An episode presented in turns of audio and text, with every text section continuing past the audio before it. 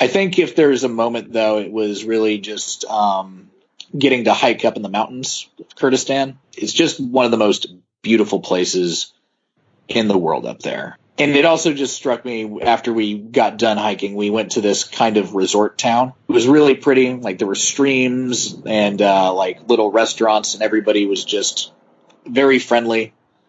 And I knew that that's just that I was probably one of the only Westerners up in the mountain that day. It, you know, it, it felt special, but also it made me a little bit sad that I was one of the only Westerners because so many Westerners don't know that this is here.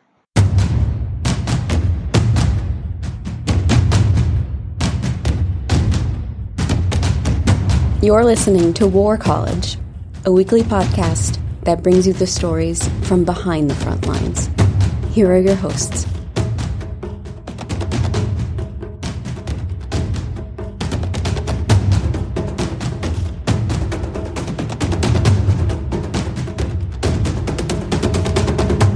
So, welcome back to America. Thank you. Is it everything you thought? Is it everything you dreamed it would be? America. Return, America. Uh, no, um, my return is not. How far? How long were you gone again? um, about a month and a half. And where all did you go? D.C., Germany, Iraq, Syria.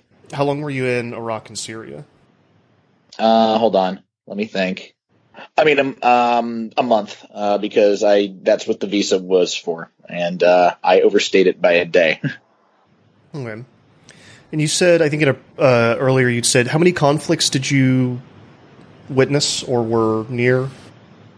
Well, yeah, because there's kind of a interesting little, um, probably three. I think you didn't you say four last time I talked to you. Uh, well, hold on. It well depends on how you gauge this, because the conflict against ISIS and also the conflict against Iran, you, you could really look at it as four. A lot of them overlap, you know. Yeah, fair enough. There's a lot going on in that region right now. Um, hello, hello, and welcome to War College. By the way, I'm your host Matthew Gault. Uh, with me here is producer Kevin Knodell, who's just returned from a trip to the Middle East. Uh, what you heard just now is called an experiment with format, because when you've been doing the show as long as we have, sometimes you want to play around. Uh, Kevin, welcome back. Thanks. Okay, so how how does this work? You fly, you you go to DC, you fly from DC to Germany, and then from Germany, how do you get where you're going? Uh, well, usually on on a plane. Um, had to we had to fly through Turkey, or I did, um, and uh, had to got to have a nice uh, chat with the Turkish police who wanted to know why I was in Turkey and uh, why I was going to Erbil and what relationship I had with the Kurds. And we talked for about an hour. They went through uh, my phone, um, my computer, and inspected the stickers on my laptop and had lots of questions for me. What were the stickers on your laptop? What in what raised the most concern with Turkish authorities?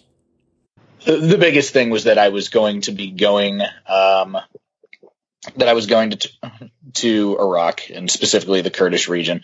They also didn't initially like that I had uh, pictures of military things on on my camera because the first thing they found was pictures of U.S. military exercises.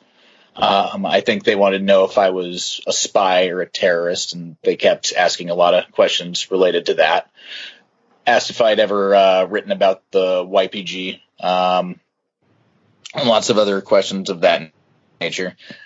I think I eventually got out of that room by getting a laugh out of the what seemed to be the head cop there when I mentioned that I had flown out of Baltimore to like on my itinerary. He said that uh, he he hears Baltimore is very beautiful. I told him he heard wrong. Um, and I was out about seven minutes after that. That's funny. Um, so do they? Mean, what's that like to be? I mean, have you ever been in, interrogated by police before? Is it any different than, say, American cops? Um. Well, I mean, obviously the stakes maybe feel higher. I think the stakes Turkey. feel a lot higher because I mean, it was about. I was thinking like, this is how Midnight Express started. I don't want to do that. Um. You know. Uh. Yeah. it- Yeah, but Midnight Express, like there was heroin involved. You didn't have, you weren't smuggling heroin into Turkey. No, but I'm even worse. I'm a journalist in Turkey right now. How close did you get to the conflict areas? Um, as well as close as I could. Um, definitely. Well, one thing in, in Iraq is it's not super active, but you you get the impression that it is very tense out there when you go to some of these areas. Um, I did go out um, with a Peshmerga unit on the line between them and um, the Hashd al-Shaabi, which is the Popular Mobilization Forces, um, the Iranian-backed militias that kind of are running a lot of the show in Iraq right now. Um, and in between the the lines between them were uh, was an ISIS cell that was beneath a ridge, and Peshmerga said like they're right below there. Um, they're at an angle where we can't actually shoot at them. We can't get to them, and some of them are actually probably in caves right beneath us. Um, and they occasionally go and burn people's crops and rob people out in the villages out there. But um, since they're between the Iranians and the Peshmerga, nobody can really do anything about it, or nobody chooses to do anything about it. Okay, so what exactly is the na- the state of the conflict in Iraq right now? Is it just fighting ISIS? Like I said, there's there's this sort of standoff between the Peshmerga and um, the Iraqi forces that started after they tried to do an independence referendum and had a a brief military engagement with one another. You could call it a war. If you if you ask the people out there, they say it was a very brief war. Um, several people died on both sides, and the lines changed because the area that we were overlooking was a town that um, has traditionally fallen under um, the control of the Kurdish regional government. It's now no longer controlled by uh, Kurdish regional government. Um, at least from the perspective of uh, several of the Peshmerga I talked to, um, I mean, they were frustrated with the fact that there were um, ISIS guys um, living in a, living beneath a cliff that they were on, but uh, they said that personally, a lot of them were much more concerned by um, by the militias and uh, the Iranians that were currently occupying their land. Right, that's another thread that I'm interested in here because uh, you know while you were gone, uh, Iran has been asserting much more dominance in the area on the world stage, right? Mm-hmm. Um, are you see? Did you see any of that? It sounds like you did on the ground as well. Are they more out and active? A lot of this stuff used to be proxy based, uh, only even just a few months ago, right? Or at least as far as we knew. Yeah.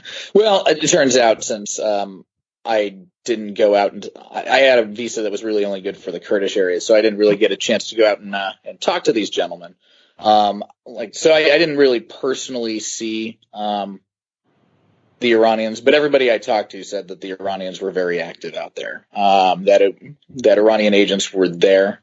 No, yeah, like I want to make a distinction clear. When we say Iranians, do you, we mean like actual Republican Guard troops or like a Hezbollah or some sort of similar proxy? You called them agents just now. I think there was some some Iranian guard out there, probably as advisors. Like they're they're. I think that most of the people on the ground are probably Iraqis, or I mean, th- there's been some reports of some Hezbollah running around Iraq too.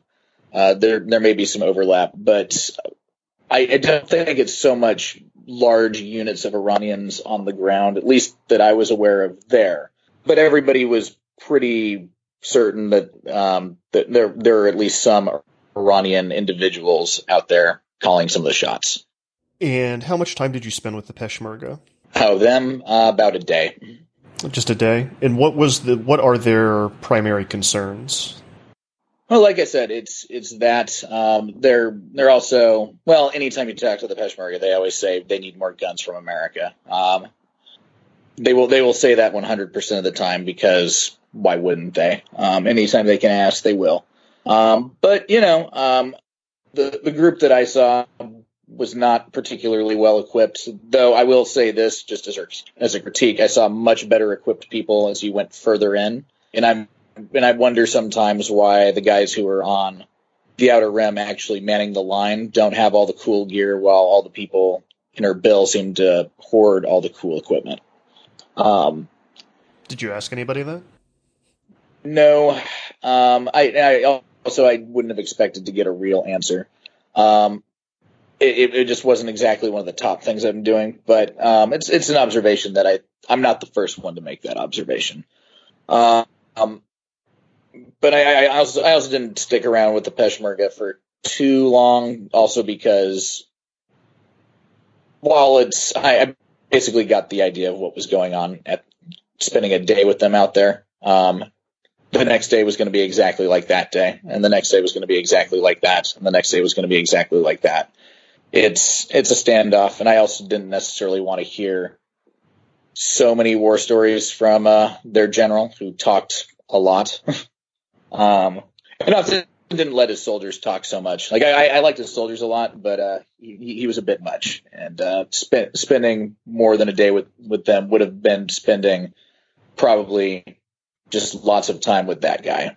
Really liked to talk about himself and not so much about his men. I did t- I did hang out with uh, the SDF a little bit. I didn't really get to see them in the field, but I, I stayed in their garrison. And one one of their groups, I stayed in their garrison a few times because we didn't want to because it, it, it, was it's long getting across um, Syria, and mm-hmm. um, we didn't we didn't have access to hotels in some of those towns, so we stayed with the Syrian Democratic Forces um, one or two nights. And you and they got Bella Ciao stuck in your head. Yeah, they did. What is tell the what's Bella Ciao for people that don't know? Bella Ciao is a um, Italian folk song um, that became a rally cry for um, communist partisans. Um, it has, it has become sort of an anti-fascist um, rally cry um, for lots of organizations and uh, activists around the world. But uh, and it's something that actually is something that's very interesting about these guys, and there's a certain irony in it that um, probably the force that um, the Green Berets, the U.S. Special Forces, have the most affection for that they've ever worked with is made up of a lot of pretty hard left hard leftist guerrillas. Um, mm-hmm.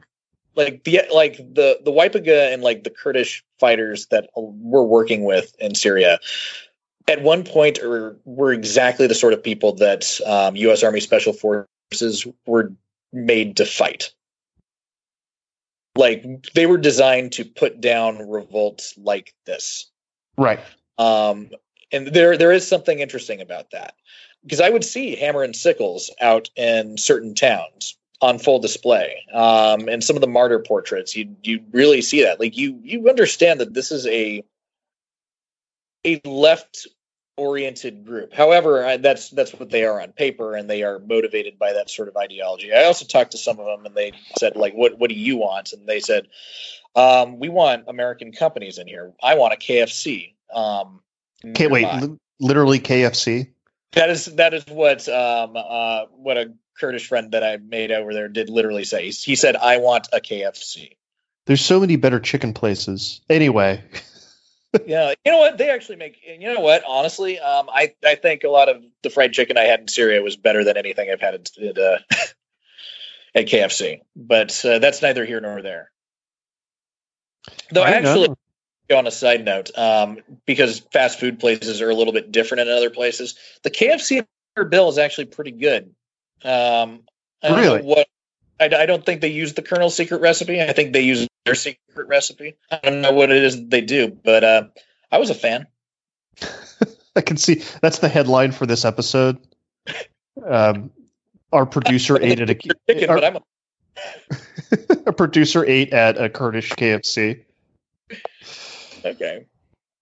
Uh, okay. Well, I mean, it's it's a catchier song than the International. Uh, I've always thought, which I think is dour and shitty, and people are always singing it.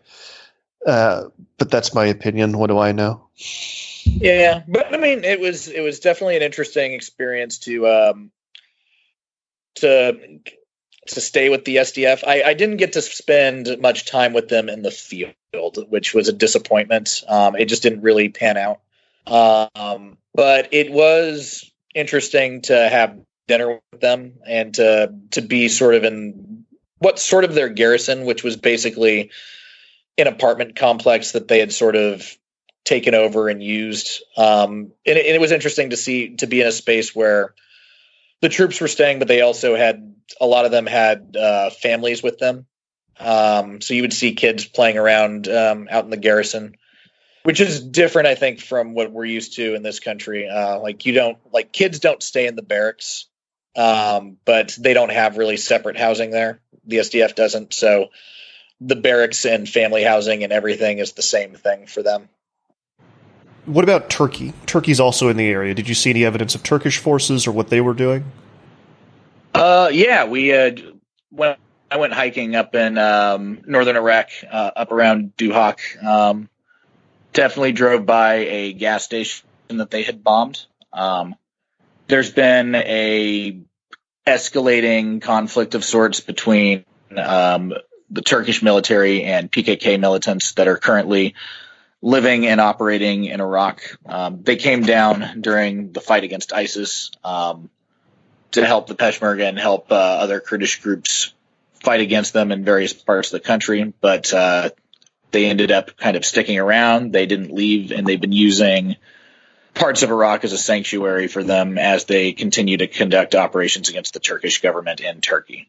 So that's kind of drawn Turkey further into Iraq as Turkish troops have kind of set up shop in parts of um, the Kurdish region, and there have been aerial bombings on a semi-regular basis, and they're now starting to move into populated areas as the PKK have increasingly um, conducted operations within Kurdish towns and populated areas. It really sounds like it's it. You know, I think in the West we think of if we can even conjure the image of the region, you have these very distinct zo- borders between countries, and it feels like now you like in the areas of Syria and Western Iraq, it is. I'm trying to think of what even to call it. Uh, just a contested war zone between these regional powers where these fights are playing out. Did you get that sense at all? Are the borders kind of borders kind of porous?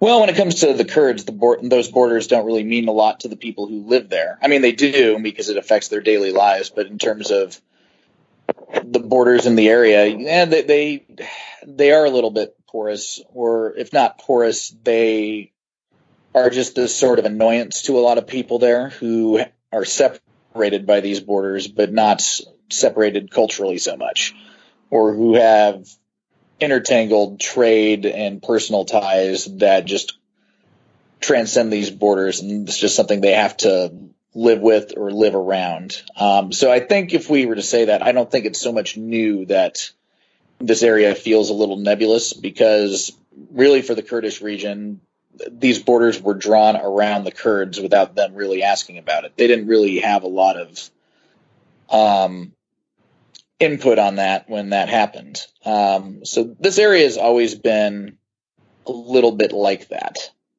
well, you see lots of refugee camps while you're out there, and lots of uh, IDP camps, internally displaced persons camp. But I specifically did go to uh, Domiz camp to write a story about um, about this urban gardening initiative um, in the camp, um, being sponsored and sort of coordinated by this group called Lemon Tree Trust. So they got a big uh, community garden, and they're also they also have gardens for growing food, growing produce, um, to give the refugees something to do while they're there, but also because um, a lot of times in these camps when people are just dependent on food aid that they get brought in, uh, you don't necessarily have a lot of nutritional diversity.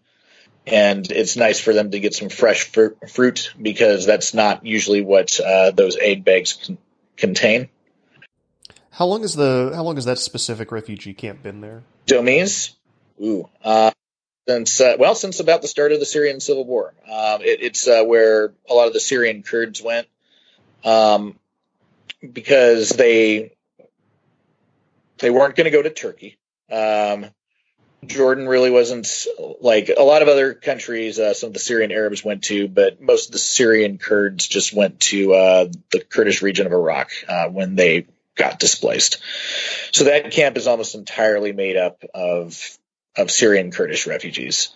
Um, and at this point, it's actually more of a town than a refugee camp. Though that was that was actually my next question: was at what point does a refugee camp, especially if you're growing your own food, just become a town. Well, and they're they're they're really wrestling with that, and that that actually is one of the challenges because I talked to several people about that, and because uh, one thing about that project is um, it's and it's really cool what they're doing with that garden. But I asked the question of, well, we usually like to think that a refugee camp is a temporary thing if we're set if we're laying down foundations like this, or when do we expect people to go home? But a lot of people candidly said we don't expect these people to go home. Um, most of them.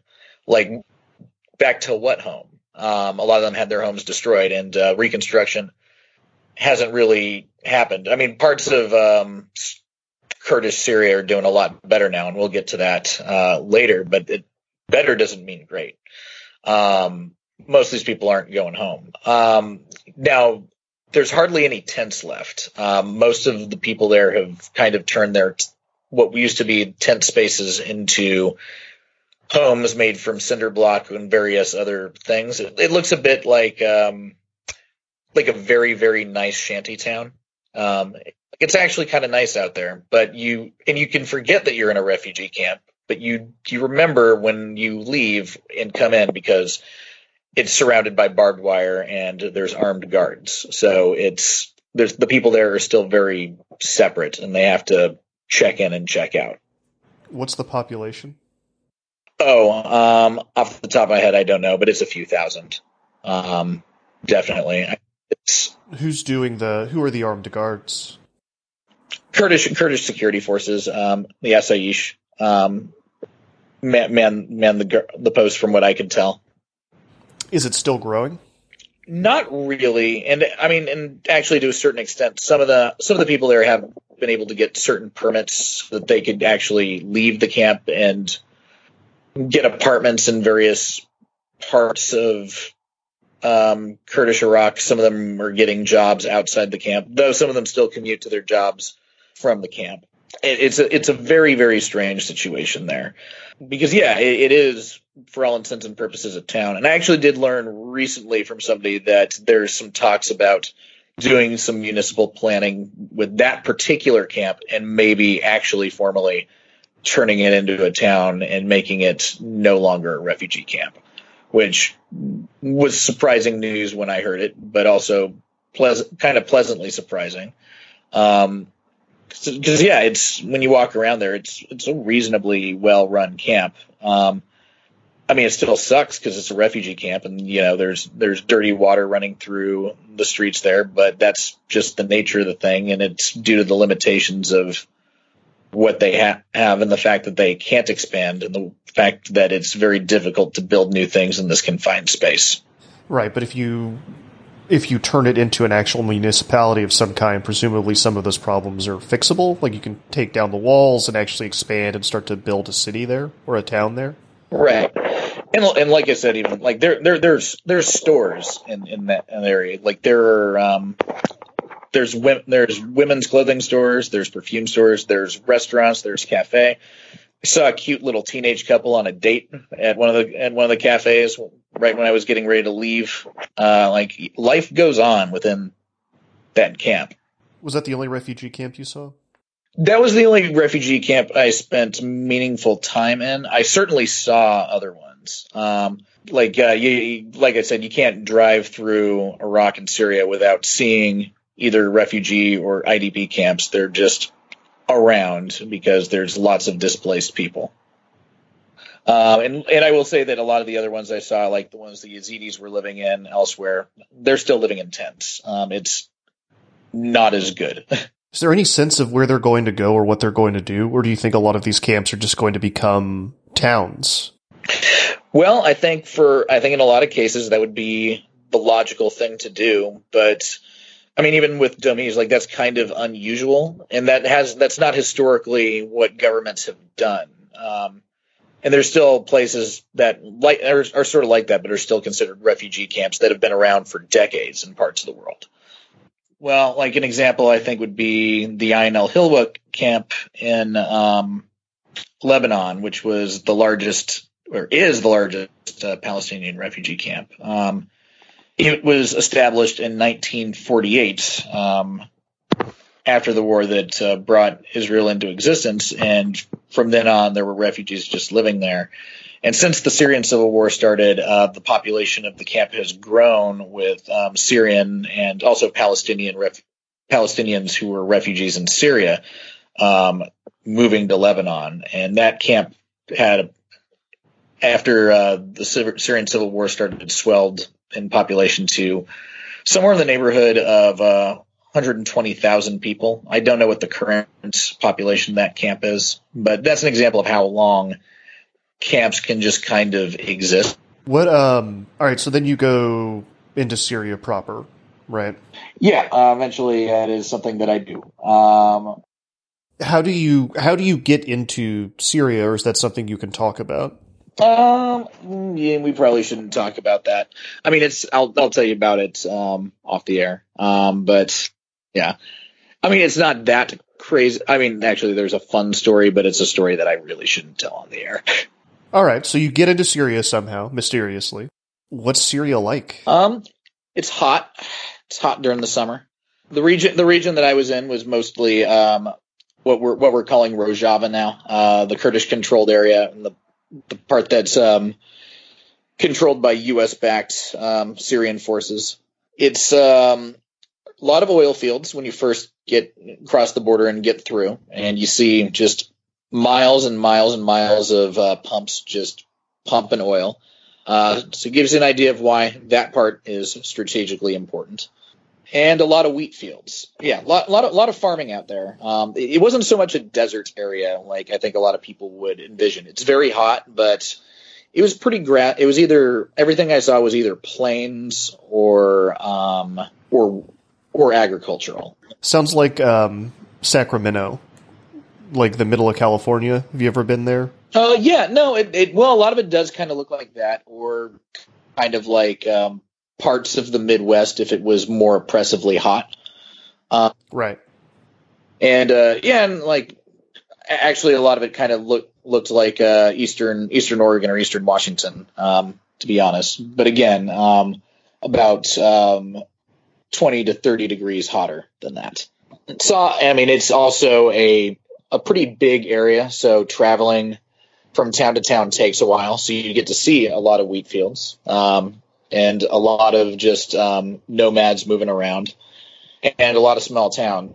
But the main town that I was staying in and where really a lot of Western media actually stays is uh, Kamishlo, which given that um, that media stay there most of the time, I'm actually surprised that uh, th- there isn't as much coverage about Kamishlo because it's a really strange microcosm of the entire conflict there.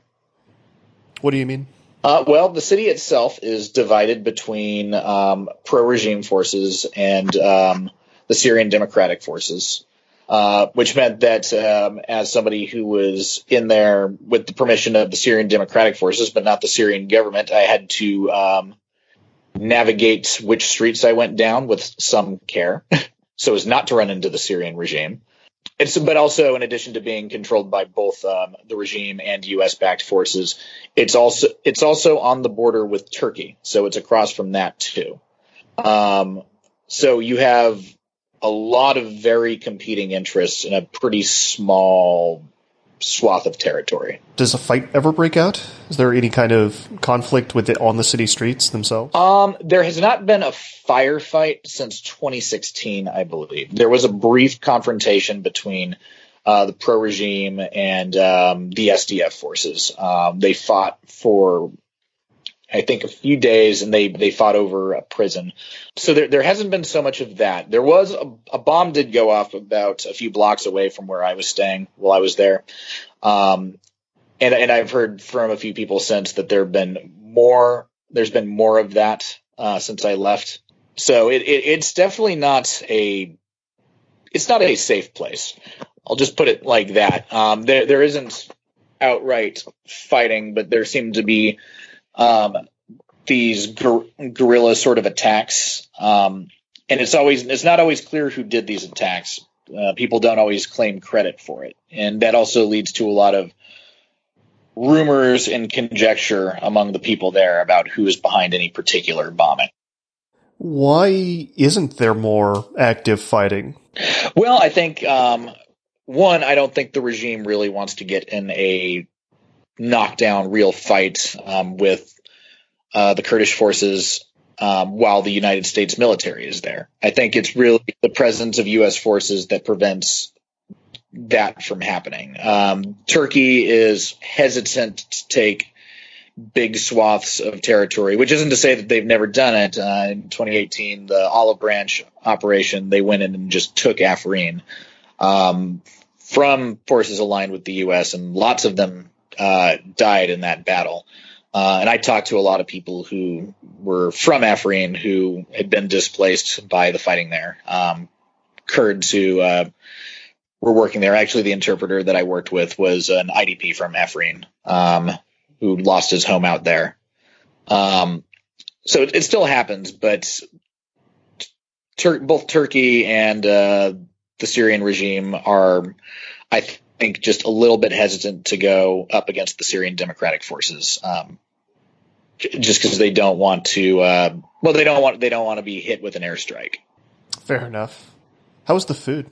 The food's really good. It's um it's a little rough on your digestive system sometimes. Um, well, you have a weak digestive system anyway, don't you? Uh, thanks. Um, we can we can cut that. No, it's fine. You can say that. Um, no, it, it just um, really good food. Um, I, I really enjoyed uh, the cup the kebabs while I was there. Um, after after the bombing, um, I, I, I, kind of watched the street to see what people were doing, and for about 15 minutes they got off the streets um, just to see if a firefight or more bombs were going to happen. And when nothing happened, everybody went back to doing what they were doing.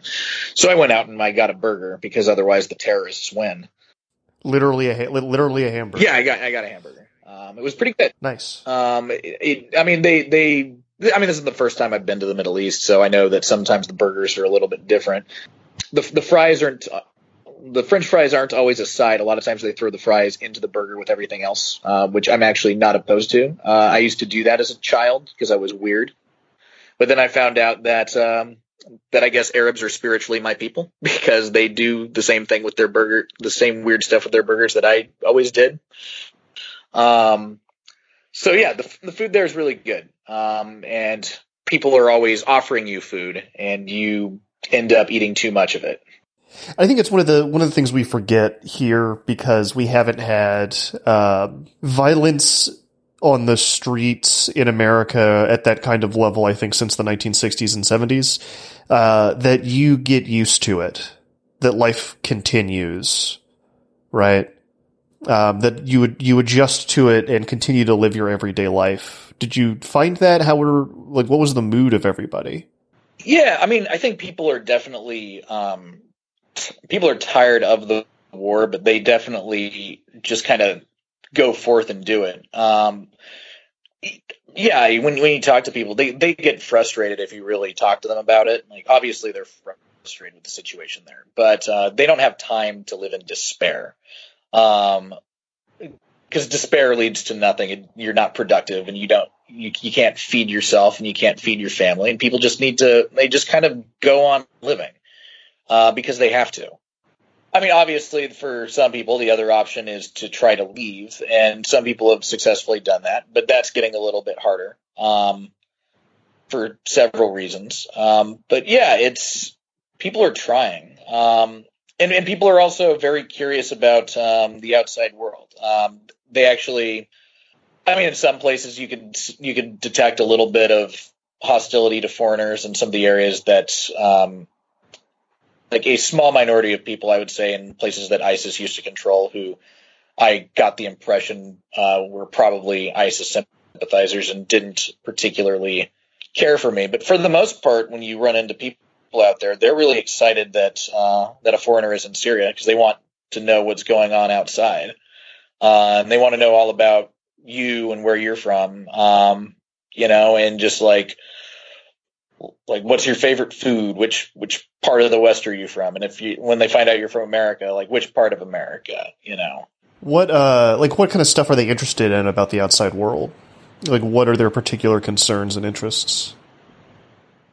Well, I mean, I think for certainly if you're talking to some of the people who are a little bit more educated, uh, they they they want to know what cool places to visit one day might be because they, I think, hope to be connected to the world again someday uh, in a way that Syria just kind of isn't right now. Um, I, I, talked to one young man, um, an Arab from, um, he was from Damascus, but he was living in Qamishlo, um, and was staying in, in Qamishlo because he didn't want to get drafted into the Syrian army and sent to go fight in Idlib. Um, he, he was an interesting case in that he also he was he, he had some skepticism about um, about the Kurdish forces and about some parts of America's role, I think, in things. But ultimately, he was also still not particularly a fan of any of the other factions and preferred the American-backed forces for all their flaws to anybody else. But he was he was working real hard and practicing his English with me, and he said, you know, I learned um, like Arabic and uh, Persian and but uh, you know I, I never really learned English in school and English is the language language that you use if you want to talk to anybody else in the world. So he was real keen to to learn English and practice his English so that he can talk to anybody he might encounter, which was was something that was interesting to me. What uh that kind of leads into a question I've been thinking about during this conversation. You've met you met that you the young man, you met the blowhard general. Who are some of the other like personalities and people that you met that really that really stuck out to you? Well, there was that, and there was the shop owner I I, I bought some scarves from, who who told who told me how much he loved America, um, loved America, and told me he also loved Alexis, Texas, which um, got a got a laugh out of me. Um, what uh what is Alexis Texas? Is that what I think it is? If you're thinking an adult film star, star then you're absolutely right. That is exactly what I was thinking. Yeah, you All would right. be correct.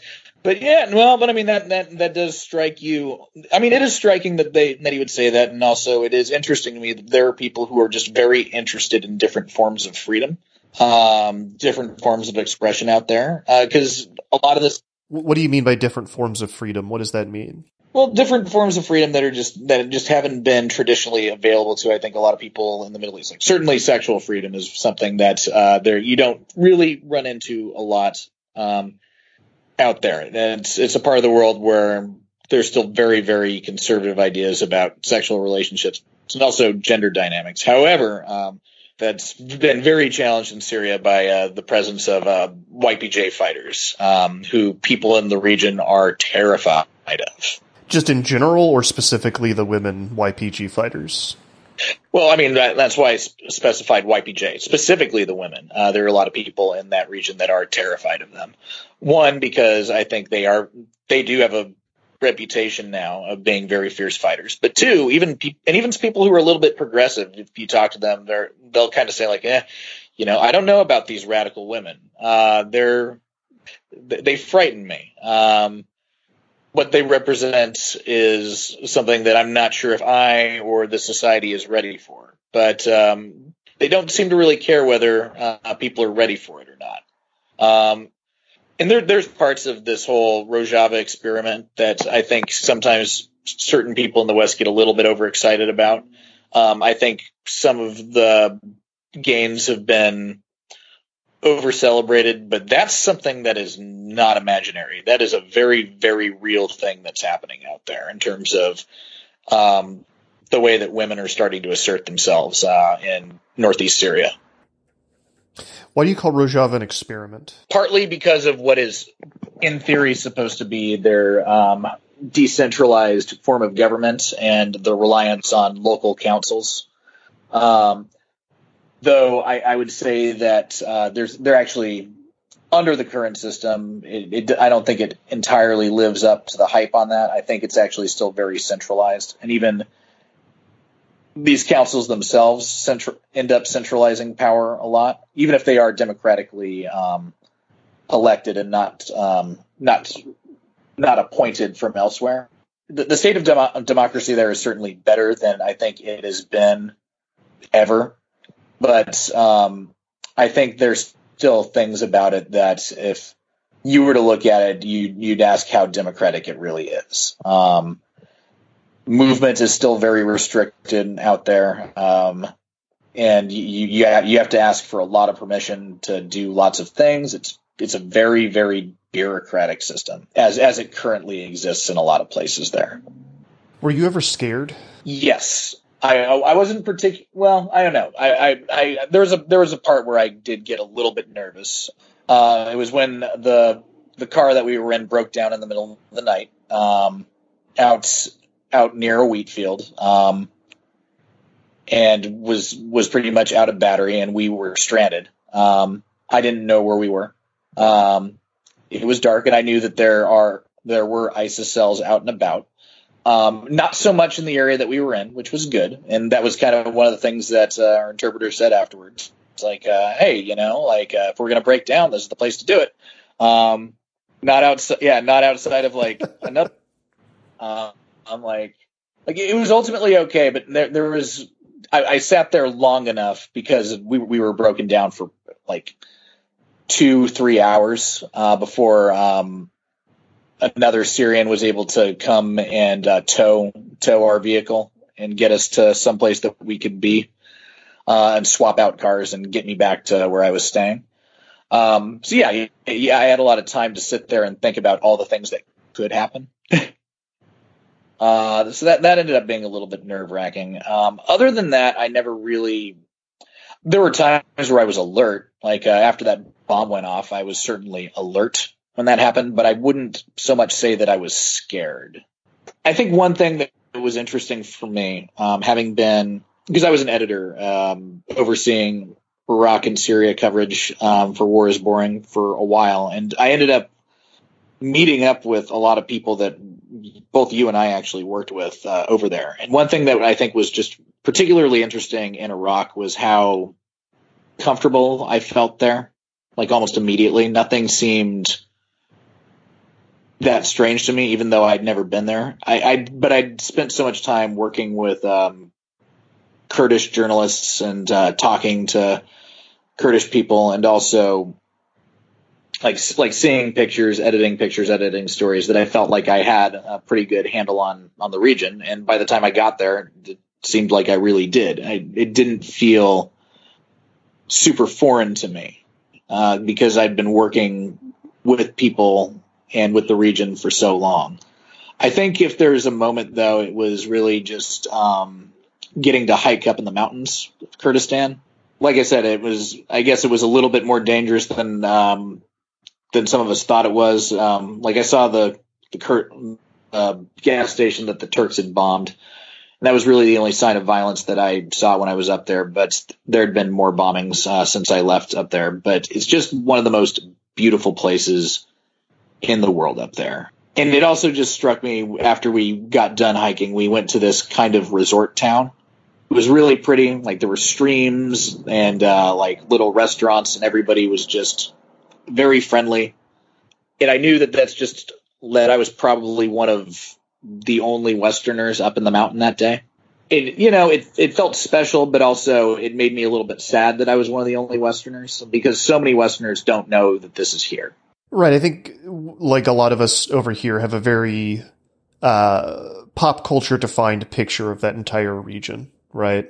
Well, not not just pop culture defined, but also uh, media defined. And I mean, we're we're even talking about this on um, on War College. We're we're usually supposed to be talking war, but yeah, I think there is sort of an irony there. And I, I've talked about this with other people who go to these places and go to these places because they're interested in war and interested in conflict. Um, there's so many other things in these places besides the war and besides the conflict, and it frustrates you sometimes when people aren't interested in it or they don't know about it or they're scared to, in, in, a weird way sometimes people are scared to know that it's not all terrible there because that really threatens their their view of things. And that can be it can be scary for people to know that there's actual actually beautiful places to hike and that the food is really good and the people are really nice and you can have a lot of fun there and a lot of the areas are actually perfectly safe at this point did you have you have you got encountered that like since you've been home or maybe even before you went like people you know kind of pushing back on the idea that you know that it's not all war and pain and suffering? Yeah, uh, I, absolutely, and yeah, I had a lot of people obviously ask me before I went like, why are you why are you going? Like, why are you doing this? Um, and obviously, I think there were a lot of reasons um, why. Um, but also, like I said, you know, I obviously I was drawn to um, reporting on the conflict over there because I've been reporting on the conflict over there, and I've had colleagues who were working over there, and I wanted to go actually see some of it up close and do some of that work myself, not behind a desk, uh, go out there up close. You know, I, I'd been invited to go to that part of the world for years. I, have had friends out there asking, when are you coming to Kurdistan? You know, when are you going to come visit us? When are you going to see us? When are you going to come? Yeah, re- like one, one, when are you going to come report on these things? Uh, but also, when are you going to come and go hiking with us? When are you going to come and see all the rest of this stuff that we've been telling you about forever? And you know, I always said, you know, oh, you know, someday I'll I'll get out there someday, and eventually someday had to come, and I just got to a point where some days today I'm going. This speaks to something you said earlier in the conversation. You feel like Kurdish Syria is kind of doing okay. It's kind of yeah, but I mean, I have to put like lots of caveats there. Like Kurdish Syria is kind of doing okay, but there's certainly a lot of risk, and also another thing that I think we need to uh, clarify is, I mean, we are talking about northeast Syria. Um, one of the one of their big challenges, I think, is figuring out how all of the people of northeast Syria are going to live together. Because, and even in in, in uh, the Kurdish region of Iraq, it's not just Kurds there. You've got Chaldeans, you've got the Yazidis, you've got Assyrians, and you've got some Arabs who just live there and who who've lived there pretty much forever. Um, borders, it turns out, are are just kind of nebulous, especially in parts of the world where you've traditionally had a lot of nomads and you have a lot of intermarriage and you have a lot of different tribes. There's just lots of different people in these parts of the world and they all share a space. So even when we say Kurdish Syria, um, quote unquote Kurdish Syria is a place that has a lot, of Arabs in it. Um, and there's a lot of areas that Kurdish forces control that are actually predominantly Arab uh, like um, Manbij and like Raqqa. And I, I, got to go to Raqqa, Islam, ISIS's former capital, um, and I, I saw for myself just how much damage the bombings did and how much work they still need to do to bring that city back to life. It sounds like you're walking away from this whole experience with hope. Uh, hope, I think, is the wrong word. Uh, or maybe hope. I don't know. I'm walking away from the experience seeing that um, I, I, see potential. I think is what I would say. Um, I have a lot of worries about um, how things can go, though. Um, there's a lot of things that can still go wrong, and th- there's a lot of things that we should be nervous about for the future. But I also don't. I also feel like having talked to a lot of people out there because they don't give in to despair given everything they're subjected to. I have no right to give in to despair about the situation if they can still figure it figure out things to be optimistic about. You were in Raqqa also, right? Yeah. Um, mostly, mostly I talked to. Um, I mean, I, I met uh, the, some people with the local council when I was getting permission to go in there and report. Mostly, the people I talked to were members of the security forces while I was there about um, the state of internal security in the city, and we got to do a little bit of a drive through the town. I didn't get to talk to residents as much as I would have liked to. Part of that really came down to the fact that I ended up getting there sort of late in the day, and uh, there there aren't a lot of places there to stay overnight. So once you are there, uh, you, you have to kind of leave, and you got to find someplace else to go. It's um, Raqqa is it's a mess uh, right now. Um, you you can really see how much of a number the bombing campaign really did on it. It's evident um, how much damage has been done to it by ISIS, by the coalition, by everybody else who has fought there. That being said, you do see life in that city. Um, you see businesses trying to start back up. I, and I did see a construction site where people were trying to build things. Uh, we went down by the river where people were were out playing. Um, like you saw families, you saw kids, um, a lot of people, a lot like uh, anybody else.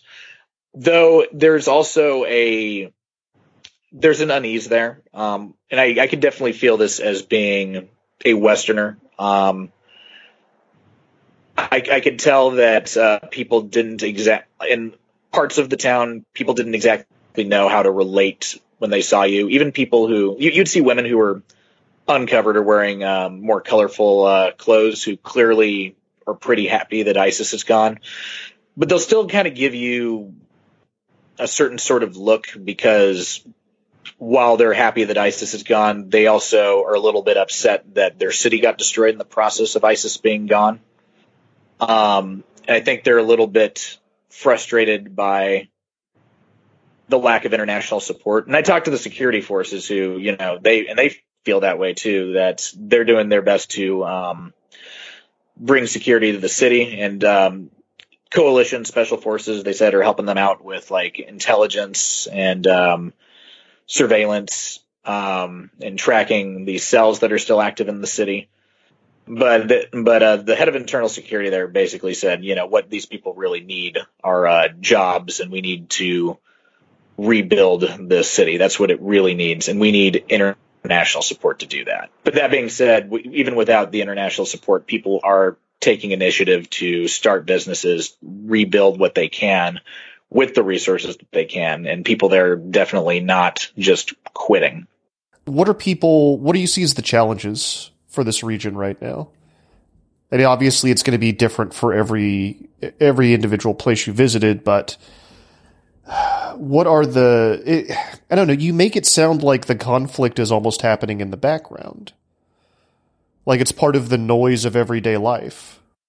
Right, but I mean, it, it, the conflict is is still very real. Um, yeah, and I don't, yeah, and I don't want to soft pedal that.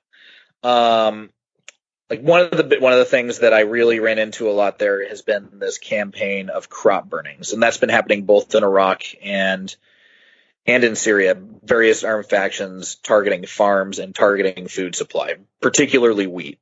When I was in Syria, I was up of seven to ten fires a day out in the fields.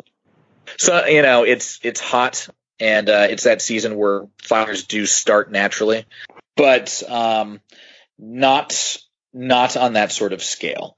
And the other thing that you really realize is um, where the fires are starting, because a lot of them are are are flaring up in areas that are sort of disputed.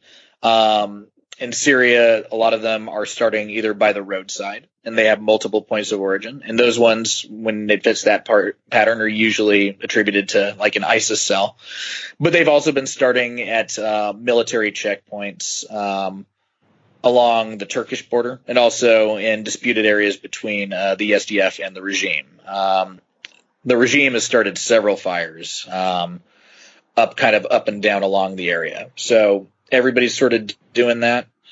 Um, and that's really disrupted um, the, the, food supply, and it's also disrupted the livelihood of farmers this year.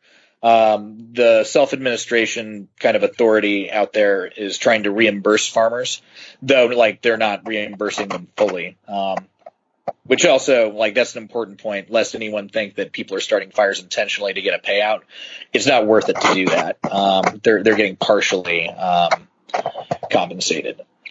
And uh, there's also been there's still there's still bombings going on. There there's bombings by these ISIS cells, and U.S. special operations are very very uh, active there.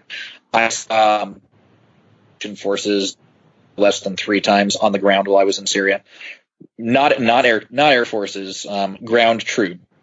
I saw them on the roads. Um, they were on the same roads that we were. Um, so th- this this conflict is still very active, um, but it's moved into a different phase that involves a lot more guerrilla tactics, a lot more dirty tricks, uh, like these crop burnings, some of these bombings, and there does seem to be a concerted effort by both the regime and by Turkey to kind of stoke tensions between the various ethnic groups in the area to kind of disrupt the economy because a lot of these attacks seem to be really centered in disputed areas like Raqqa, like Manbij, and like uh, Deir ez-Zor. It, it really so. I mean, people are trying to do their best and make things work, but there is a very concerted effort to to make that not work. when are you going back? You're going to go back. I can hear it in your voice. Well, the, the plan is uh, to do an embed actually in um, in September. I'm still getting all the paperwork um, worked out for it, but I'm hoping to do an embed with um, the 25th Infantry Division's First Stryker Brigade uh, when they deploy um, this fall um, to Iraq uh, to report on on what life is like for soldiers downrange. Um, since there's been kind of a dearth of coverage like that at this point. Thank you so much for tuning in, War College listeners. War College is me, Matthew Gault, and Kevin Knodell. It was created by myself and Jason Fields, who had the courtesy to get married in the fall instead of the summer, which I appreciate. You can find us online at Twitter on, at war underscore college. If you like the show, please subscribe to us on iTunes and leave a comment. It helps other people find the show. We will be back next week, and I promise we are working on both the Libya episode and the Metal Gear Solid episode. Until then, stay safe.